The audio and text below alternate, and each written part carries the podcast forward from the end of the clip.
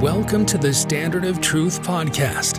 In this podcast, Dr. Gerrit Dirkmaat and Professor Richard Leduc explore the early history of the Church of Jesus Christ of Latter day Saints and the life and teachings of Prophet Joseph Smith.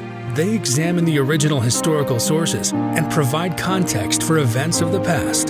They approach the history of the church with faith, expertise, and humor.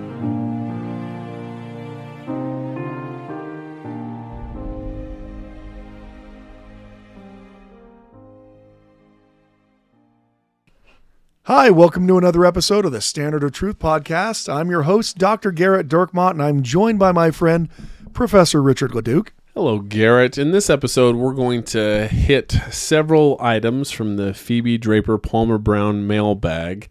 Um, but uh, but before we do, one thing, uh, as I am, as we recording this on a on a Thursday evening, as I am watching my uh, just tracking my son's flight from Atlanta to uh, Lima, Peru, and uh, Gerrit and I were we were having a lot of fun joking about our MTC experience. So my Yeah. son, he home MTC'd for a week, and then uh, MTC'd for two weeks in Provo, and then shipped out. And uh, and Gerrit has a, a ranking of uh, current world power. I, I Yeah. think is what you have. Right. What the, the if we had to list the most powerful people on Earth, right? Obviously, it's people with nuclear weapons who can. Generally, Yeah, I mean that's what you would put it. So, obviously, the president of the United States has the most power of any man on Earth. yeah, whoever that president is, Right. Then, uh, you know, President Xi in China, which we we don't have to say whoever that president is because because we know who it's always going to be. President for life. Yeah. He, he will Pre- escort you out of Parliament or Yeah, out of whatever yeah, they there's call a it. pretty good chance it's going to be President Xi even years from now. Okay, so the President Xi, uh, and then I think third, maybe just because things haven't gone so well in Ukraine, although he does have a lot of nuclear missiles, is is, is Vladimir Putin, but almost at the level of Putin. Just, I mean, we're just, Just barely below. it's a Like like if he's three, this is three A. yeah, it's three A or yeah, three point one, um, is a MTC district leader. Uh, a district leader in the MTC ha- has has more power than them all. Perhaps you know what? Maybe I should have rearranged that.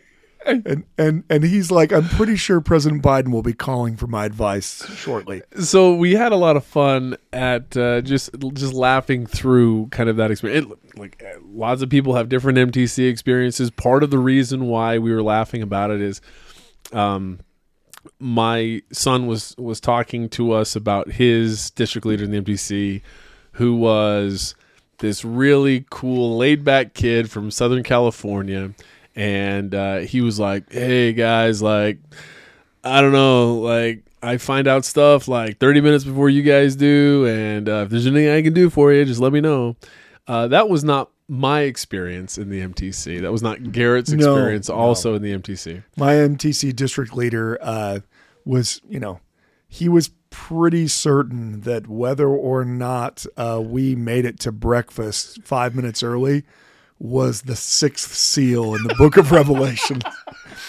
And that he was one of the prophets that was going to be laying in the Well, streets. so so there's a lot of reasons for this, though, right? Like one of the reasons is is likely a person who is is this is the first real calling. I mean, maybe they were in some sort of presidency Yeah, in a yeah. youth, but even depending I'll have you know I was Deacon's Quorum president. But even then, it depends on maybe who the bishop and youth advisors. Sometimes youth advisors are a little, they're a little over the top. Don't let the youth do as much. But so this is the one of the maybe the first real callings that they have, and we learn from Doctrine and Covenants section one twenty one that uh, as soon as men get a little bit of authority, as, they, suppose, That's the best part. You don't even actually have to have authority. You just have to think you do. and if Joseph isn't a prophet for any other thing, it's for understanding human nature better than anyone else on earth. You don't actually have to have authority. You just have to think you do. And the moment you think you do, you will immediately begin exercising unrighteous dominion. Immediately. The flight is just over northern uh, Florida now. Very exciting. One of the main differences, though, between the the district leader now and the district leader in our time in the late '90s was the the key to uh, the mailbox. Oh, the keeper yeah. of Is the there- letters. Do they not have a key to the mailbox now?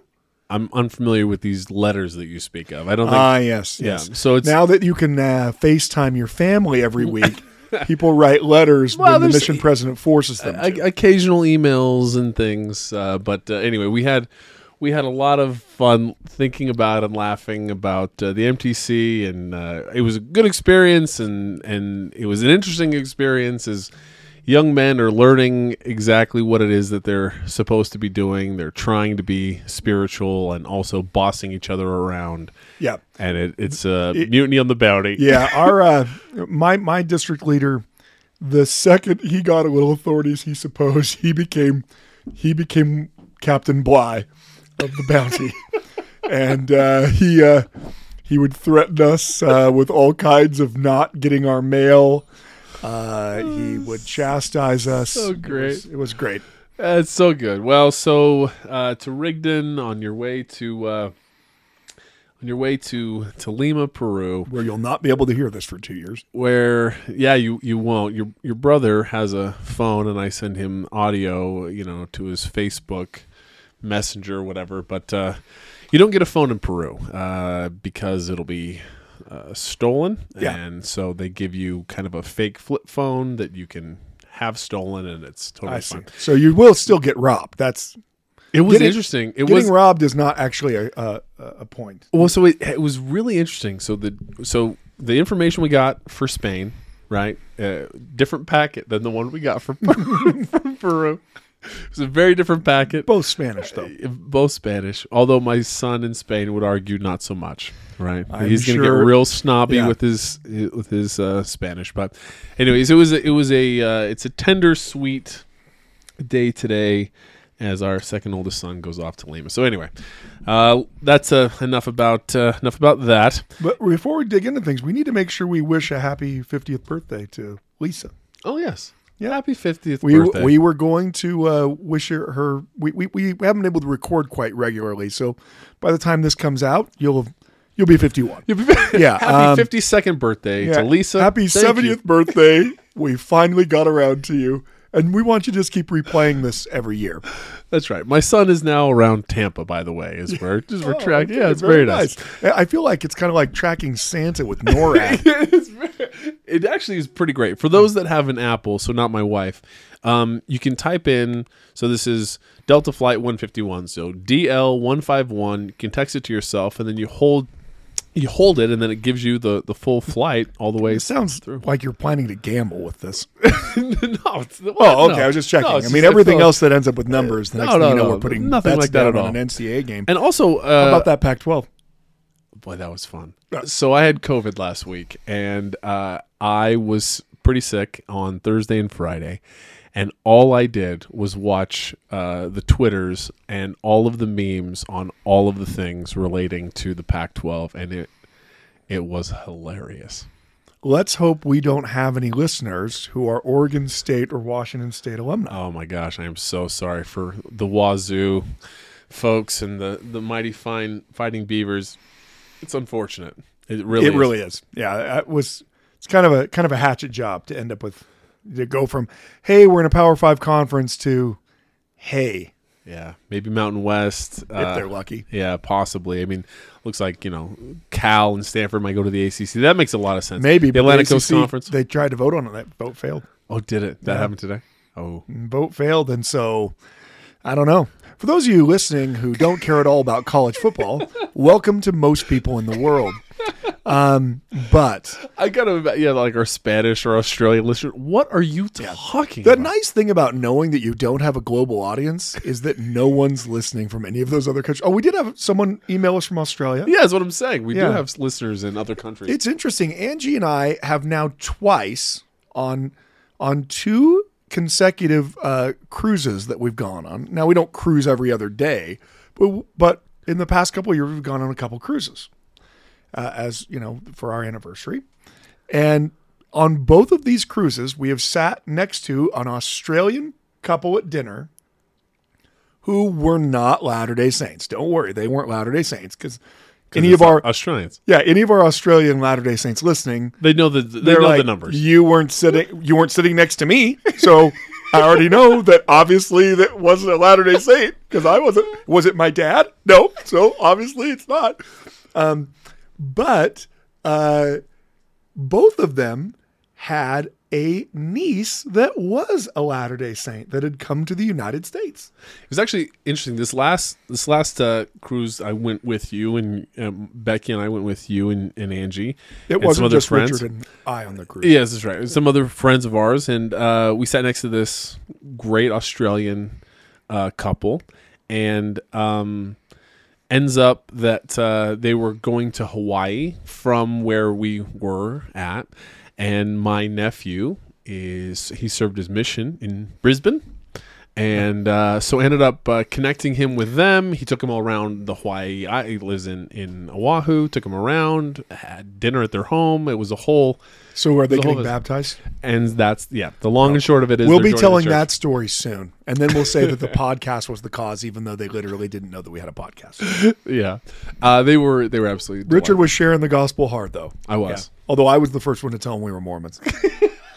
Richard spent three nights sitting next to these people at dinner, building a relationship of trust. Yes. Yeah, we I BRT'd really hard. Right, I watched I- several So he- Australian So movies. he was good. He literally did. He watched an Australian movie just so he had something to talk to them about the next night, I did. Yeah. and they were very impressed. oh yeah, absolutely. And yeah. then I sat down next to him, like, "Y'all heard of Mormons?" And and yeah, Yep, and we- straight King Follett sermon. yeah, and I was like, "Let me tell you how it is that God came to be God." And then we went. yeah.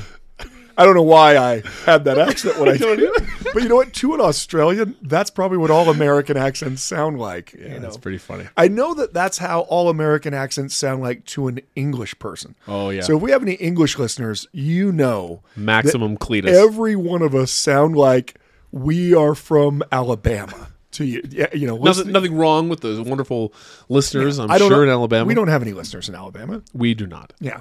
Do we have any listeners anywhere in the American South? Uh, yes, I think we have one in Arkansas. We've got a Oh, couple in yeah. Texas. Yeah. So We should have more in Texas now that we're in the Big Twelve. I mean, that should that should grease the wheels a little bit. It should. By the way, uh, so we're 12 minutes of wasting your time. Rex's Elders Quorum president. We have received several emails in the past several weeks. So that- many. that that talk specifically about. We we received one where they were they were. We'll, we'll probably read it in a future time, but. Um, they said essentially they were going through their email and they said this is the point in the email where Rex's Elders Quorum president should start listening. I think it's hilarious because Rex's funny. Elders Quorum president has since then emailed us to say, guys, I don't skip it. Yes. I was just worried that anyone else listening would hate it, so I told them to skip Not since Rachel's mom has there been a more popular character on the podcast than Rex's Elders Quorum it. Yeah, president. he he's surpassed Treaty of Guadalupe Hidalgo and townships quite a while ago. Yeah, for being a total uh, Buzz Killington, but uh, it's hilarious because he, you know he had to email us to defend his honor to say, "I listened to all of it. I just thought Rex wouldn't." um, so for the uh, Phoebe Draper Palmer Palmer Brown mailbag, um, and shout out by the way, one more shout out to uh, to Rory, who is a friend of the show, Rory. And uh, less friend of the show, Freddie, who, uh, as they commute, Rory makes Freddie listen to the podcast. It's not quite like a policeman with uh, someone that he's If arrested. you don't have another ride to work, it's pretty similar. It is. It is pretty similar. The similar. only difference is your hands aren't cuffed. Rory's like, uh, "Hey, uh, it's uh, quite a drive. We're going to go ahead and put this on, and we're going to listen to it. And uh, there's nothing you can do about it." I got a. I'm friends with both of them, and I got a text uh, screenshot of what they were listening to as they were driving My down. question is, how many of our it was the Gift of listeners Tongues episode, are- by the way. Oh, That was a good one. Uh, my question is, how many of our listeners are listening against their will? I would say it, so. Based on the seems like the emails, number I've run the numbers. It's it's 47 percent. Okay, so we're we aren't quite at the tipping point Not quite. because at some point, if we get to sixty to seventy percent of involuntary listeners, what does that do for us? well, a listen's a listen, man. Okay, right. So it, it, it, it all counts. yeah. So this this email comes from uh, fan of the show Tanner, and Tanner has sent many many emails Yeah. and he has asked many questions and he has told many funny stories and we have read a collection of zero of those. Well, look, things. we get we get dozens and dozens and dozens of emails, and Tanner has sent some great emails, and he's been a listener for a long time. We like Tanner. The problem is Tanner, when he asks a question, well, well, he asked a question here that we're not going to even no, touch with no, a 10 Tanner likes pole. to ask questions that are really, really, really good, but that would require me to take seven or eight episodes to answer. Well, this one was was heavy polygamy. Yeah, that's the problem. Tanner's most concerned about polygamy. And it wasn't like, "Hey guys, polygamy your thoughts." It was like a really specific No, it was like, look, here's a publication on this. What do you think? I mean, and we will actually eventually get to that in season, season 38. 38. The problem is I can't really answer. Uh, I mean, I have done it a few times, much to my everlasting regret, uh, that uh, we've tried to cover some topics on polygamy, and we can with some where where they're they're they are tight enough that you can do it without talking about the entire system. This one's not because this one it, it would require much more background. Which is funny because the one one of the ones you did was Marinda Hyde, right? right. I, and I believe like, that uh, I- when into we like were a- done with that, like we're a like, face we'll into a never, ever buzzsaw. do that again. Yeah. Yeah. yeah, There's the propeller. Keep walking. So I will read the first part of Okay. Tanner's email, Tanner, even though we have, we have we no intention of actually question. answering his question. As I roast here in the Protestant hell that is Las Vegas in summer.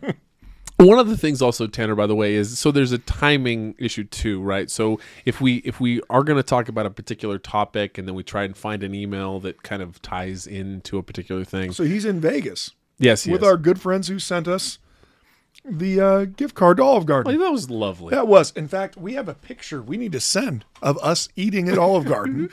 Very nice. Uh, Mike uh, and his wife sent us a, a gift card to Olive Garden as like a thank you. And I want to tell you that we said we won't accept this and we sent it back. But it would be hard to tell you that after we already used it That's right. at the Olive Garden with our watch. So there you go. Was very nice. Um, so, uh, so yes, Las Vegas. I was down at my. Uh, I saw my, my. I have some cousins that live in Vegas, and we were down there this summer, and it was just center of the sun. So friggin', so friggin' hot. Uh, as I roast in the Protestant hell that is Las Vegas in the summer, I begun looking back at the many poor choices that brought me here. While doing so, my mind caught hold of the fact that I have I have been listening to the Standard of Truth for two years. Well, there's your first mistake, Tanner. Two long years, during which my questions have gone unanswered, cherished stories and beliefs have been crushed, and promises to speak on important topics never kept. I don't think that we made him move to Vegas, though. Well, that's well. I mean, well, this the name of this episode is um, "Apostles and Apostates Part 2. No, Uh, no, it's, it's not. It's not. Uh, I am left to wonder: Am I dead? Did I get it wrong? Am I here for eternity? Am I a missionary in Wisconsin? Wow. All joking aside, I wanted to again express my appreciation for this podcast, the premium content, the history, context, and testimony you provide has been a great blessing in my life. And then he goes on to ask a very thoughtful and heartfelt question that we will not read or come close to answering. Tanner, thank you so much for your yeah, email. we appreciate uh, your thoughtfulness. Thank you so much for listening, Tanner. Seriously, it is a great question. One though that we won't be able to get to till we're in the in the thick of it with polygamy. Um, so this next email comes to us from uh, Steve. Subject mostly nice things, which is funny. I'm sure that by now you become weary of the endless praise and vast amounts of wealth generated by your podcast. Steve, I don't feel like you know us at all, Yeah. actually. I feel like you don't know us as well as you could. A, we could never tire of the praise. B, what is this wealth you speak of? Yes, it's very, very. That's very funny. Uh, you should uh, have known that starting a podcast centered around the theology and history of a minor religious sect was the one surefire path to fortune and glory. Truly, you are the driving cultural force of this generation. That is Boy, very, yeah, very funny. Yeah, and now there's someone who understands satire. Yes, that's very, very Yeah, good. A yeah, modest proposal indeed. We decided, you know what? There's not very many Mormons. Let's try to make a career out of that. Uh, even with the risk of being drowned out, I'd be remiss if I did not add my voice of thanks to both of you for making an excellent podcast. I listen to an episode a day as a way to wind down. It actually is very effective at getting people to relax, wind down, I think fall this asleep. episode's going to make people angry because we're 20 minutes in. Yeah, we're not even close to getting to any. Yeah. Yeah, to Rex's Elder Quorum present. Yeah. Winding down, often while playing Elden Ring. Uh, my son loves that game, by the way. Uh, there's something poetic about slaying demonic monsters of rot and decay while strengthening your testimony of the restorative powers of Jesus. At a mere 32 years of age, my circle of friends and colleagues have remained. Uh, my circle of friends and colleagues that have remained faithful has shrunk faster than I would have ever thought. While I'm not truly alone, sometimes I feel that way, or I will be soon. Friends who I considered close as family and played a huge part in my own personal conversion in my early 20s have esteemed our shared experience as not. Usually, after they leave the church, the friendship isn't far behind. Obviously, there are those in church history who have endured far more and a lot longer than I have. Some even have to serve a mission in Wisconsin. Oh, man. He's after my heart. And I look to their example on how to endure it well. As inspiring as those saints are, there is something truly comforting about the contemporary witness from two best friends who have a deep and thoughtful testimony of the restored gospel. Thank you for what you've done and hopefully will continue to do. Uh, that's that's very Yeah, sweet. and Steve, you're not alone. We are we are with you, man. I mean, I know it does kind of feel like that. I mean, it's easy to look at the high profile apostasies that we see and especially when it's people that are your close friends, when it's family members, to just kind of almost say, am I am I the only one who's still going to be believing? I mean, I can tell you I've had that same experience with missionary companions, best friends from high school. I mean, I I I feel you. It is disheartening and it is frustrating to see people, you know, to quote from uh, you know, the letter to Joseph, right? We spent many hours in heavenly places, you know, a, a letter Joseph wrote to the saints of Missouri, you know, those that we spent many hours uh, re- reciting Jesus, right? That to see those people leave, it's it's crushing and it's hard. So I I understand. I, I am there with you. I feel for you. Uh, he goes on to say, I've tried to come up with the most interesting question I could. It seems like a lot of lessons in church history have to do with the period between the visit of Moroni and the Nauvoo Exodus. I think it was Truman Madsen, the OG himself. That's, Uh, I don't know. awesome. Yeah, I don't know why. Let's call makes- Truman the OG. Yeah, Yeah, for, well, for sure. Um, I like how we've spent several years, countless hours, and our entire lives trying to replicate one person who was better than us, and we failed. Oh, it's so so dramatic. Who pointed out to me that the journey wasn't over just because the Saints got to the valley. In fact, the trials were just starting. Uh, what were some of the biggest hurdles for Brigham and the church once they got there? How did they fix those problems and what problems replaced them? I tried to think of the most boring question I possibly could, and I think I have a winner. Why does Doctrine and Covenants, section 37, 38, and 39, refer to Ohio as the Ohio? Uh, The Ohio. Wow, I don't think he wrote that. No, you know what? You know what? You know, you might want to check your spelling there. I think you meant the Ohio. No, he See, wrote I'm, the Ohio, but I the said email the. as well, and it, I the don't see an Ohio. Well, when you're from in Western, those uh, we need people to to send in emails from Western Idaho.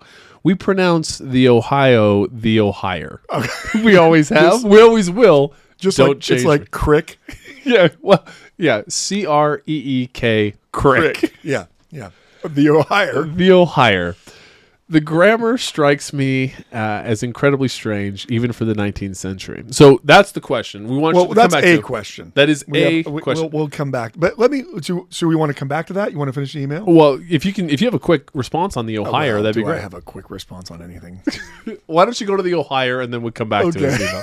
well, so uh, this is a good question because uh, D&C 37 and 38, of course, commanding the saints to go to the Ohio, and there uh, they will receive God's law and they will receive an endowment of powers, what they're told. So why is it calling it the Ohio? Well, there's a couple of reasons for this, but a lot of it is uh, the the history of that area is is very interesting. When the colonies were first established, now this is we're going to get townshipy here real quick, okay? Um, but uh, when the colonies were first established, several of them, especially the first one, Massachusetts, well, the first northern colony, Virginia's the first colony, but it's a southern colony. But um, in the north, the Massachusetts colony, first established as the colony of New England in 1620, has a charter that has granted it um, a, a an area where they can settle. It gives its northern boundaries, it gives its southern boundaries, and its western boundaries are from sea to sea. Well, in 1620, they don't really know where the other part of the sea is. But Massachusetts and other colonies in New England, and others in the South will do this as well, they will pattern their charter after the, the Charter of New England.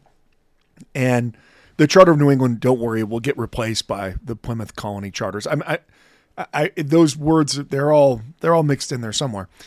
But they, they Don't worry, they're gonna get replaced. well, I mean, I'm worried that someone. imagine people were worried. I assume That that, there are there are Massachusetts listening right now who are like, "What? What do you mean, colony of New England?" That's just what the charter. And you know who granted that charter? Guess who it was? Someone every Latter Day Saint knows from English history. Um, I'm going to say uh, William Wallace. English. Oh, this English. Actually, you know what? He is Scottish. Yeah. Well, I mean, the English. You know, the problem with Scotland is that it's, full of Scots. Uh, King James. Oh, there you go. Hey, that's how you every know? Latter Day Saint knows King Yeah, James, you know what? who is actually the King of Scotland. Yeah, that's right. So You know, what? I wasn't as far off know as what? I thought. Yeah, although William Wallace would have not been happy with the combining of the realms. So, in fact, King James was everything William Wallace wasn't, even a Protestant. so there's that. But um, King James is the one who grants that charter, and it's from sea to sea. Well, Connecticut patterns its charter very similarly. And so it's granted from sea to sea. Similarly, Virginia's colony just extends further to the west. Now, eventually, as you extend further to the west, part of the problem is well, not only do Native Americans live there, the French live there. I mean, at least the French claim those areas. Yeah, my my ancestor. Well, no, because his acre was just in Quebec. So his one acre, the plantation that he secured after years and years of effort, was only in Quebec. But um, He had a half acre in Lyon, so that was quite an upgrade. you know what? We have not been giving him enough credit Yeah, look, for the he, fact that he, was living in a shack in Lyon, and then and then he's off in. although he was living on half an acre in one of the larger metropolitan areas of France and moved to a place with barely a hundred people living in it and only got twice the size. I'm making up the size. He was from Lyon, but I, I don't. Know. Oh, so he didn't own any land in Lyon. Yeah. Okay. Uh, well, you know, So what? it's makes still it it's a huge upgrade. You know what? This is the Leduc In New France. family. The Leduc family. Uh, I'd like to say it's their, you know, it's it's the American dream, but it's not because it's, it's the French Canadian dream. that's right. Well- Seventy percent taxes and an acre of land. Yeah. Well, so all of the colonies, several of them, will make these same types of claims that just go perpetually to the west. Well, what's an easy thing to say when you assume that the Western Sea is going to be a couple hundred miles in?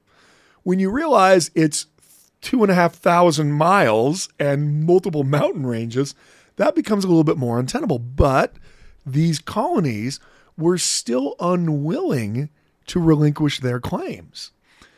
In fact, uh, if you have ever heard of the part of Ohio that the Saints settle in, in Kirtland, you will probably have heard of people refer to it as the Western Reserve. Have you ever heard of Western Reserve? I have not. Not even Western Reserve University, or I've heard of Western governors.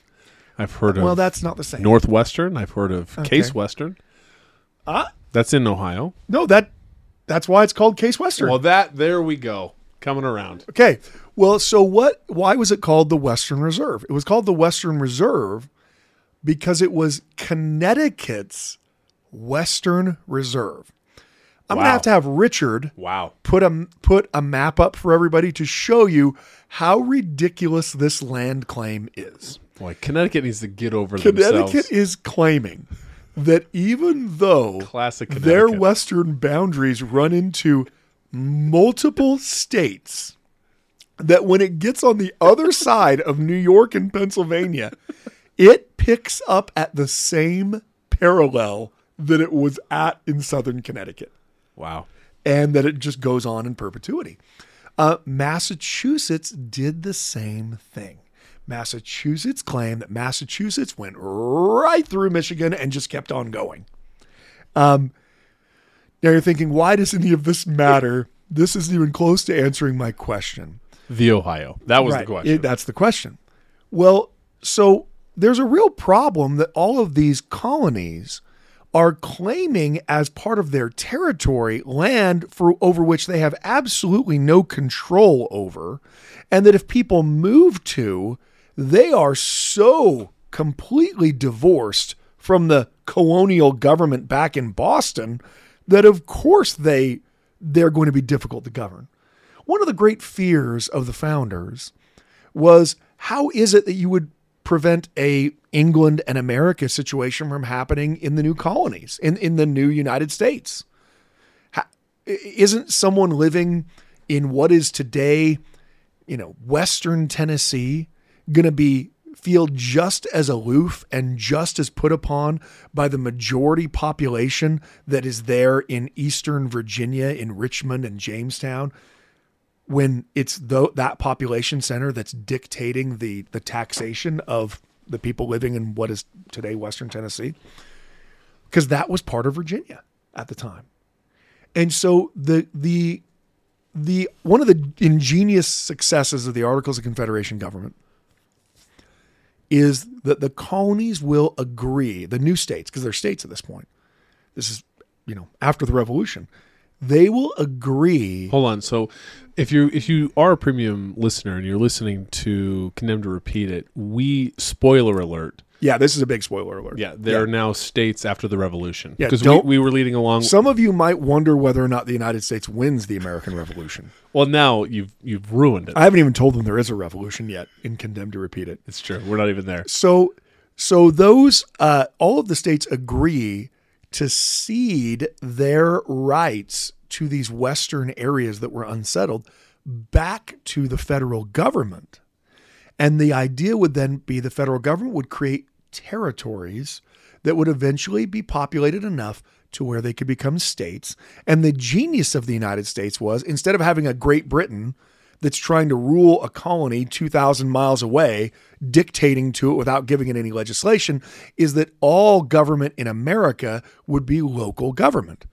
That instead of Connecticut trying to run Cleveland, that that part of what would later be Ohio would become part of the state of Ohio and it would run its own affairs rather than, you know, everyone in in in Connecticut, you know, trying to, you know, I, I realize that, you know, ESPN's big there, but aside from that, I mean, ESPN, uh, women's Huskies basketball, oh, That's all day. Yeah. Yeah. I mean, yeah, there's, there's all kinds. and and really, women's Huskies basketball has penetrated into Ohio and to Michigan. well, they've certainly beaten everybody. they have. Yeah, they're they're they're crushing everybody. Well, so the Northwest Ordinance, which is uh, designed to organize those territories that are won from Britain after the Revolution, that are ceded by these various states, these territories that are this Western area that are claimed. The way that that um, the way that that bill is phrased is it's phrased as an ordinance for the territories north of the River Ohio. Is, is how it's called. The Ohio River is a dominant, it's a big river, okay? It- you, you don't think of it maybe because you're always thinking of the Mississippi. If anyone lives near the Ohio River, they know it's a big deal, okay? And that entire north of that river is called the Ohio River Valley. So it It's named the Ohio River Valley long before there's a state of Ohio. The terminology of the Ohio, meaning all of the land north of the river, is the way that it's termed in those early colonial uh, documents. So when someone writes, they are headed to the Ohio country, they don't mean the state of Ohio. They mean all of that area north of the Ohio River that was won from Britain in the Revolutionary War, but that wasn't an established territory or state yet. So, but then going to his question about the Doctrine and Covenants, at, at the time that Joseph's going there, it is.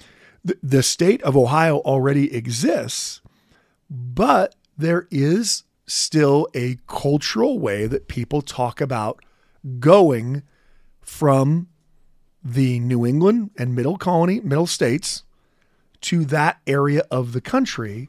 It's the Ohio area, even if you're going to Indiana.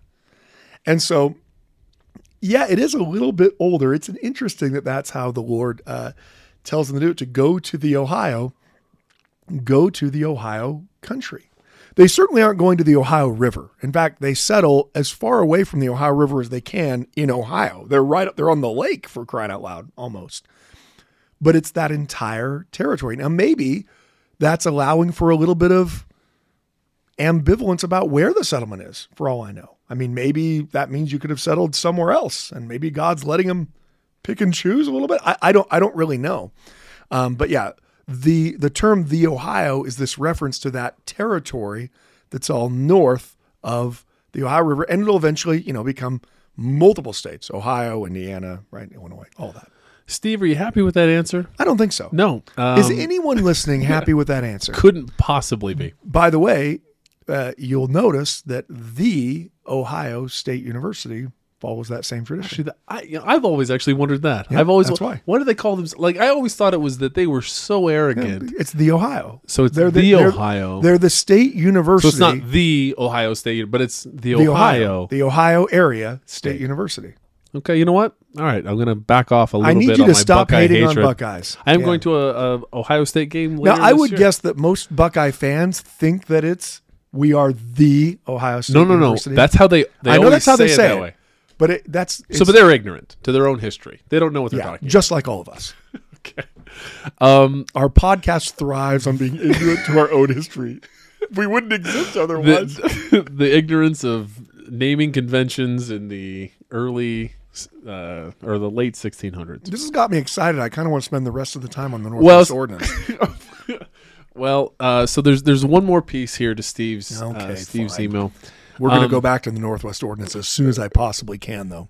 So the question I've been pondering endlessly, other than the Ohio, um, there have been roughly hundred billion people on this planet, give or take. Uh, many have had a form of religion in one way or another. While I believe in a sort of universal salvation, the fact is that a lot of these people wasted a good chunk of their lives worshiping a false god. What are the chances, truly, that I found the right one? And if I have, which I think I have, why would the Lord pick someone like me to carry that fire? Why not someone more competent? Well, that's a pretty That is- self-effacing question, uh, Steve. And in fact, that we're all about self-effacing questions on the uh, Standard of Truth podcast. But I, Uh, I thought it was a pretty sincere and thoughtful, reflective. I think about question. that all the time. I mean, I I have thought. I mean, there was a time when I had the thought when I was younger. How is it possible that what we have is true, and just everyone else isn't true? I mean, come on. It really is just a variation of the question that was asked of Martin Luther and every other reformer all the way down the line. If what you so let me get this straight martin luther. You're the only person who's ever read the bible correctly in the last 1500 years. Well you're pretty proud of yourself aren't you martin? And the answer is yes, he was. And, and that's exactly what martin would say. Look no it's always been there. You guys just haven't been reading it and um, But that is exactly what the Catholic Church's, at least part of their attack on Martin Luther was. What kind of hubris and arrogance do you have to suppose that the millions of Christians who came before you were just all wrong? In many ways, the question you're asking eh, holistically, right, of, of, of everyone on the world, I, I don't mean like that you're you're shopping at Whole Foods. I mean, uh, the, the question you're asking about the entire world is actually pretty similar to the question that Brigham Young is asking when he's confronted with the vision. Because Joseph Smith is teaching that Protestant hell doesn't really exist. And I know we just did a podcast on that, so I'm not going to spend any more time on it. But Brigham is stunned. And one of the reasons why he's stunned is, as he says, suppose it is true. And he, you can almost hear him arguing with himself. If it is true, that means every Christian I know, including my parents, including the pastors who taught me Jesus at all, every single one of them is wrong. And it seems like that was one of the major things that caused Brigham to struggle to accept it. The very radicalism of what is being taught is by nature something then that no one else believes. So there there is something though that's beautiful beautiful about this, right? Because while we're saying that everyone is wrong, we're also saying that It doesn't none of it is exclusionary. Yeah, no, I, I, that's exactly right. I mean, y- as you said in your question, we believe not only that there is a type of universal salvation for people who don't accept, we believe that everyone is going to have an equal opportunity at exaltation. Not not just hey, don't worry, you're going to eventually go to the sandals resort that the celestial kingdom is after you burn for a while. but it's not as bad as Protestant or Catholic hell, so okay. We're saying somehow through the power of the atonement, and which is exactly what Brigham Young teaches. How are these people going to be saved that never had the gospel? Through the power of the atonement. And that may not make sense to us because when we look at the truth of the gospel that we have, it is a little bit overwhelming. It's overwhelming because it is so different from what everyone else believes, and yet almost you know it, it's so almost no one else believes it, and so we we I'll even be asked the question not just by you but people saying, "Are you trying to tell me that you're just the, one of the few lucky ones who figured out the truth and everyone else is wrong?" And it is a tough thing to say yes. But that's honestly not that much different a position than all of the early Christians were in. All of the early Christians were in a world where almost nobody, 99.9999999% of all the people in the world, did not believe in Jesus. And so if you were an early Christian, I mean, uh, you were in the same boat. How is it possible that I know that Jesus is my Savior and that there are no other gods, even though literally everyone on earth believes there's dozens, hundreds, thousands of gods? How is it possible I'm the only one who knows that? So I actually had um, an experience similar to this situation yesterday in uh, the great state of Arizona. I feel like you invented this. I'm like making this it is all a up. little timely. Like I- I was at an IHOP. It was uh, No, so I was at a I was at a I was at a show, a trade show through um, Arizona State uh, and some Did they have Local banners up yet? I did go up to the Arizona State representative and I said, I'm so excited to have you in the Big 12. And she's like, I know. Isn't this so exciting? She I was said, fine with it. Oh, she was very Oh, excited. huh. Right. Because there's Washington State and Oregon State. So she was just Cal happy to have a and landing spot. Yeah. Um, but so um, it was it was an interesting it was an interesting thing. It was a, it was a good show. It was a small business expo uh, thing for the state of Arizona, that was hosted by Arizona State, and and uh, this woman came up to the the booth and um, uh, asked where I was from, and I said that I was from Utah. And all of a sudden, all of the advantages that my company offers to small businesses no longer existed because she just wanted to talk about Mormonism. And Did you go right into polygamy like Tanner? did, did you put, did you go full Tanner on it? yeah, I'm like, Like, I'm me like talk to you about about late Nauvoo period. And you know, not just polygamy. We're going to talk about some of those really precise aspects of it. I'm talking sealing dates. I'm talking, you know, who was doing the sealing. Yeah, right. So yeah, so after I finished with talking about Helen Mar Kimball, I was able to. I talked. She she her CPA was uh, LDS guy, Okay. and uh, he has he has invited her to temple open houses and Oh man, what all a kinds nice of stuff. guy. Yeah, super nice guy, right? I wish we could get his name and give him a shout out, but Yeah, he wouldn't he- listen to us if he's No, going oh my gosh, temple. no, no, no. Yeah, Yeah. he has probably good taste and. Yeah, he's probably probably he's he's follow him all the way. He's he's the one listening to people who are Oh, building yeah, yeah, faith. yeah. He's listening to Hank Smith and John by the Yeah. way. Absolutely. Yeah. We're like good stuff. So um anyway, so we get into uh general conversation and she makes a comment and she's she's an assembly of God uh worshiping Christian woman. Um they have like they've raised 21 fostered kids Oh like like she's like the most She's like the incredible lady Christian yeah, she's on like the greatest she's, She's a way better Christian than we are. way better than me Meanwhile, we are talking about Mutiny on the Bounty, and and likely gambling which we don't do but we don't actually gamble. at all. But Although anyway. we do have a friend, Brian, no, no, not that Brian, different Brian. You wouldn't know. not it. the one you're thinking. you of. wouldn't know him. He goes to a different school. Yeah. So anyway, um, so here in this conversation, she makes a comment where she says, "Now, I know that you don't believe that I go to heaven if I'm not Mormon." Wow. And and and she's like, "But I, you know, but I, I think that I think it's really important just you know to love Jesus." And I and I said, "I don't believe that at, all." Like I we- believe I we believe literally everyone's going to heaven. of that. And so it was interesting. So to Steve's point, like we didn't get into a What did she say when you said I believe everyone's going to heaven? well, I I, I didn't say I believe everyone's going to ah, heaven. Oh, yeah. I you didn't want it. You didn't. I- you were yeah. about to incur the wrath.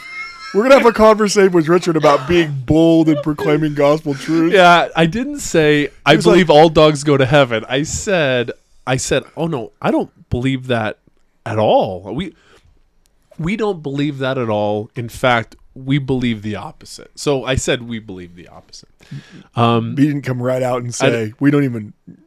Everyone's yeah. going. Yeah, I, I- yeah. As I, I said, no, we believe the opposite. As as God is, and it, so you went right into quoting the King Follett. yeah, We're gonna eventually do some podcasts on the King Follett sermon. we've done we've done a King Follett part one, uh, two years ago. yeah, and we it- have yet to like do part back two. then. My we vo- haven't released my it. By voice the way. is higher. I haven't been smoking as much. I mean, it's We we haven't released it yet, uh, but uh, it's it's it's heavy. It's heavy. Uh, we thought material. first we'd build up a fan base that we're talking about the Ohio, right that could then leave us precipitously when we speak this hard doctrine. Yes, fire fall apart like glass. Well, so it was it was actually a, a beautiful um like I don't you know she, she you know Arizona has a pretty decent LDS population and and she knows many LDS people and I'm sure that she's had multiple conversations. I know with her CPA that they've gone through and toured the temple. But I don't think that I think that she felt like like there's an element of what Steve says here where we're both yes, I, I believe that the things that we're teaching are correct. But I I think that you're you know you're, You're fine. You're you're going to be just fine Right. because God loves you more than you can comprehend. Right. I mean, and I think that's that's kind of the point that we have to fall back on is Latter Day Saint theology is exclusionary in that in that sense, in the sense that Latter Day Saints are claiming that God has given priesthood authoritative keys to his prophets and apostles on earth who've then distributed them and that those aren't held other places. Now, that doesn't mean that there aren't amazing Christians doing amazing things who God loves very much, who very much love God.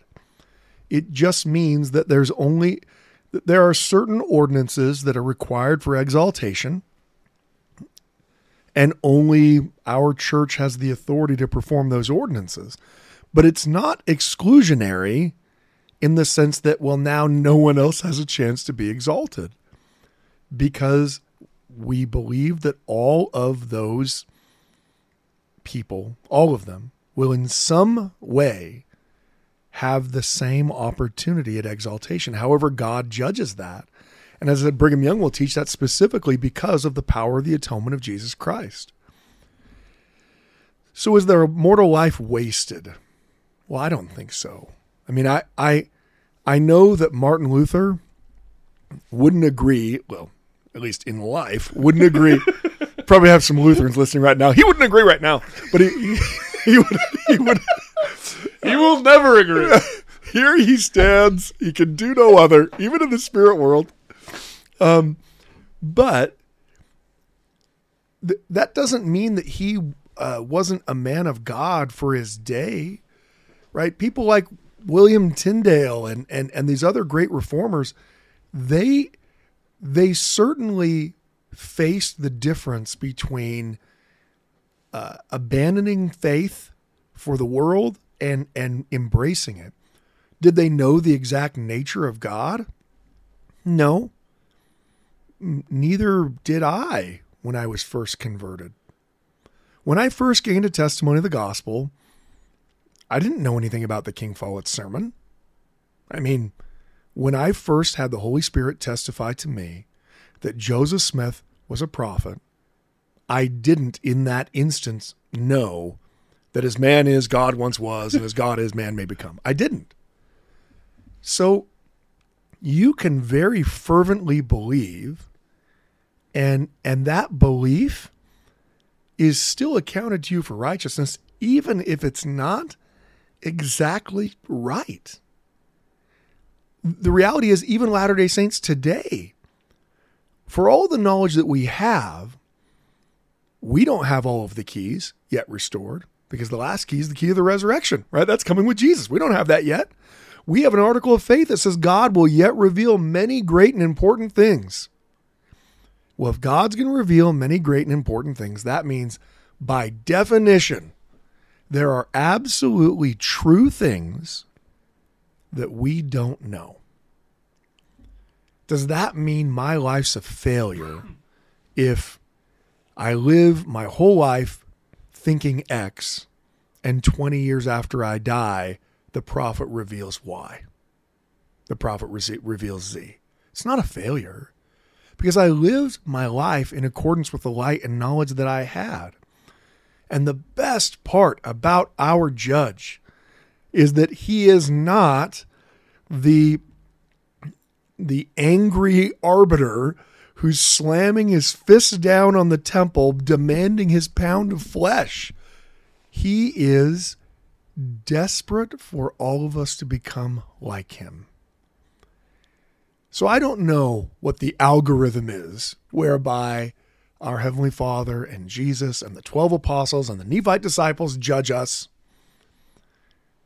But I know that everyone's going to have an equal chance. So maybe this woman won't ever become a Latter-day Saint in this life. Certainly with Richard hiding in his shell and not telling her not telling her about the fact we don't believe in hell. Um, but that was a cheap shot, wasn't it? Yeah, Yeah, Yeah, here, here. I had this know, twenty minute conversation, I but, just- but it was yeah, like an amazing Yeah, conversation. Like Yeah, you really- Richard sure failed. really um, Monday morning Guess who? quarterback that. Yeah, guess who was the district president in his empty seat? No, just kidding. Um, You're but- like, well, she didn't get baptized. yeah, nice yeah, job. Maybe you should try being righteous. Um, but look at what she has accomplished, right? She has sacrificed in her life doing everything she can to help people the way she believes Jesus wants her to help people. She has a relationship with Jesus and knows that Jesus is her Savior. Now, she doesn't fully understand all of the things that will be required for exaltation, but she's got the most important thing first right. She loves God and she loves other people more than she loves herself. It doesn't matter how many wonderfully great accomplishments you can stack up on top of each other if you don't have the love of Jesus for other people, You have nothing, according to Moroni. it, it's meaningless. It, it is meaningless. You can you can sit and quote doctrine all day long, but if that doctrine hasn't changed you to make you desperately love your fellow human beings, hey, you're you're spending the wrong time with the wrong reading the wrong things. If you truly come to have a testimony of the Lord Jesus Christ, one of the one of the evidences of that is you will find yourself having a natural love of your fellow men. You will see men and women around you, and sure, they will annoy you. Sure, they'll upset you. Yes, you're living an immortal life. I'm not going to speak about this like it's some kind of Pollyanna thing. Joseph Smith was a lover of other people, but he also knew how to rebuke. He also, uh, when he had newspaper editors slander the church, he was more than willing to write a letter saying, eh, "Hey, you garbage uh, newspaper, uh, you can you can publish this rebuttal in your trash paper if you will." He was more than willing to to speak truth to power, like we might say today. But ultimately, if that person needed his help, he would he would help them. And, and, you know, people recognize that about Joseph. They recognized that he was, while he was certain that what he had was true, it didn't cause him to speak ill of other religions, except in the sense that they were trying to destroy him. But he was letting Unitarian ministers come and preach to the saints in Nauvoo. A Methodist would show up and preach to the saints in Nauvoo. Joseph was regularly granting his pulpit to other ministers who would spend the entire time trying to convert Latter day Saints back to the quote unquote real truth. And Joseph said it's because he didn't have any fear of people leaving it, because the greatest light and knowledge was here. So yeah, go ahead and tell us all about tell us all about Calvinist God. Tell us all about how almost no one's saved. If that is convincing any Latter-day Saints, well, I don't want you to be a member of the church anyway, or you clearly don't really believe. I mean, Brigham Young, after Joseph is murdered, is going to set out as a test of fellowship. He's going to say,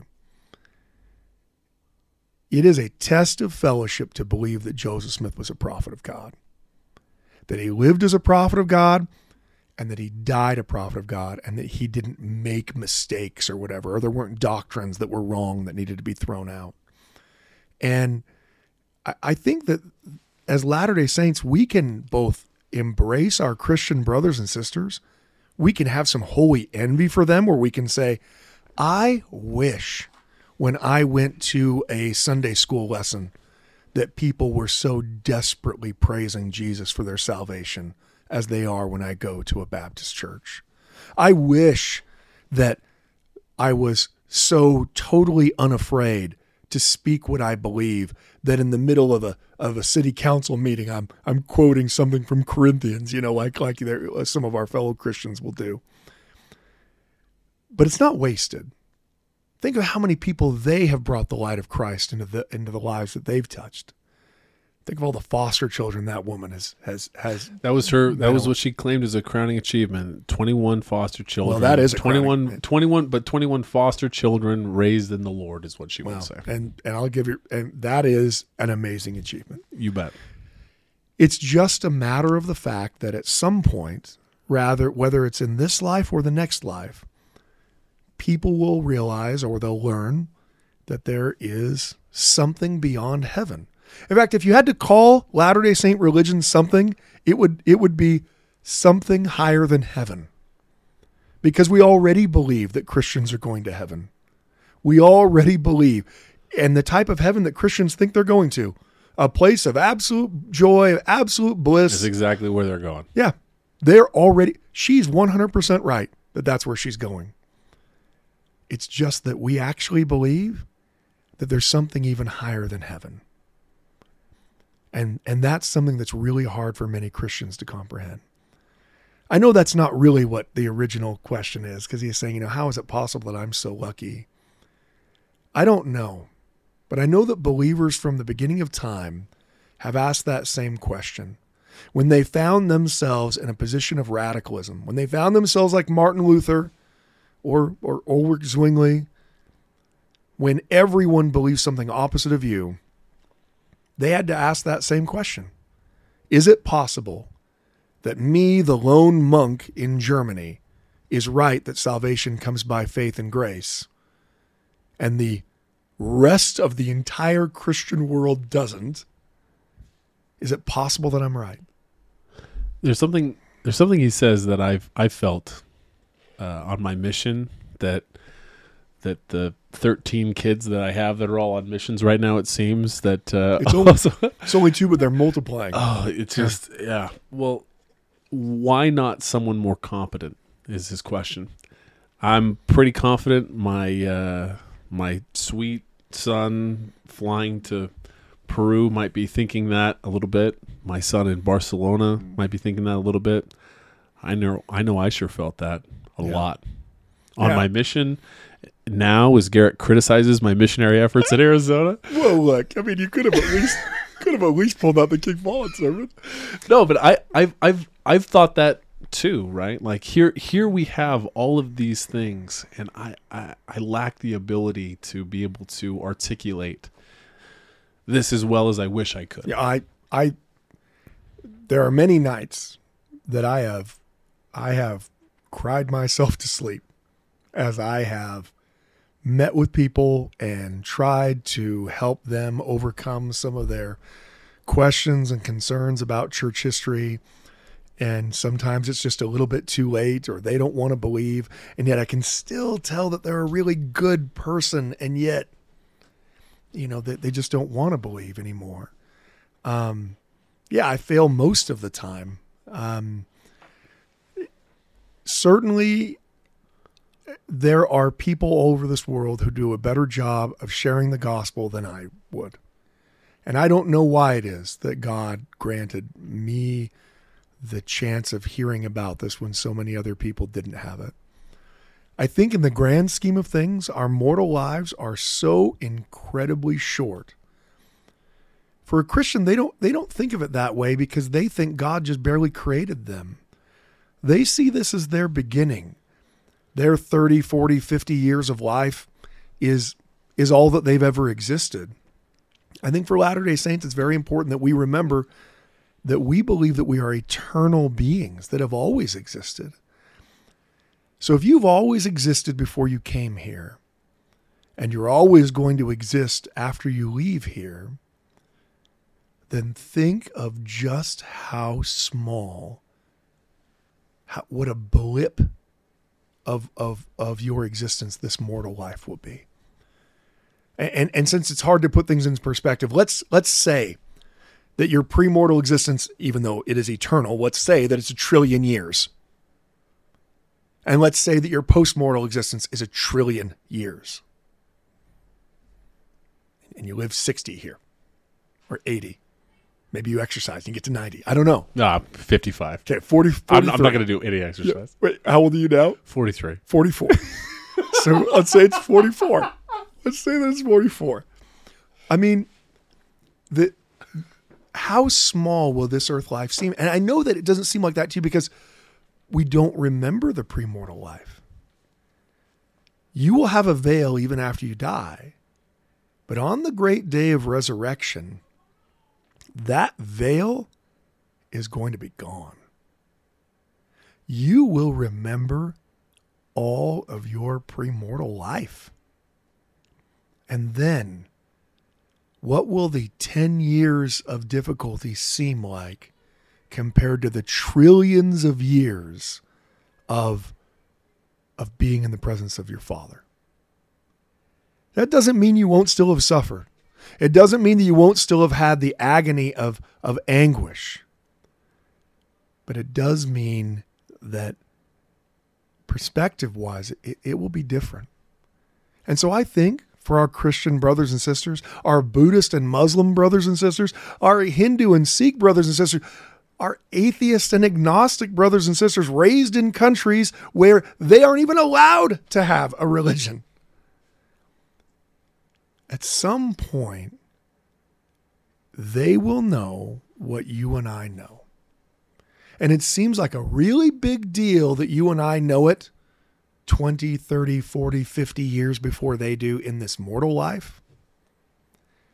But remember, they also all know it, or they wouldn't be here. They've known it for trillions of years. They've known it forever. They just don't remember that they've known it. And that's why a loving father, when he gathers us all home, it will not be a, a, a club that very few are on the list and allowed in. His arms are outstretched, and he is going to be gathering us all up. I don't think we understand the great love our Heavenly Father has for us. We don't understand the depth of mercy that is afforded us because of the atonement. And at some point, when that veil is finally gone, the 20, the 30, the 40 years, it will be nothing compared to the knowledge of who our Father is that will come rushing back to us like a dam bursting. And our loving Father will judge us absolutely, perfectly on the basis of what was even possible for us based on our knowledge. Brigham Young's pretty adamant about it that the great reformers, great Christians who lived before, they're going to be exalted. They're not losing anything in their exaltation because they happen to have been born in the wrong century. And that's honestly one of the best parts of being a Latter day Saint. I don't have to believe that a billion Muslims are going to hell. I don't have to believe it. Instead, I get to believe that every single person who has ever lived on this earth isn't just going to have a chance at exaltation, they're going to have an equal chance. That God loves all of us. It's far as, as Richard you know, was talking to his friend, it's it's it's the exact opposite. This is not an exclusionary religion. This is a religion that is expansive. In fact, it rolls to fill the entire earth. In this life or the next, everyone's going to have their opportunity. So thank you so much for your questions. We're going to try to get to some more emails next week, but we'll probably fail more times than we are successful. We need a better tagline to sign off maybe like go subscribe to the premium. no, don't do that. Yeah. Or you know what? You don't do that. Actually, that'd be great. Thank you for listening to the Standard of Truth podcast, hosted by historian Dr. Gerrit Dirkmaat. If you know anybody that could benefit from the material in this episode, please share it with them. And for more resources, visit standardoftruth.com. Until next time.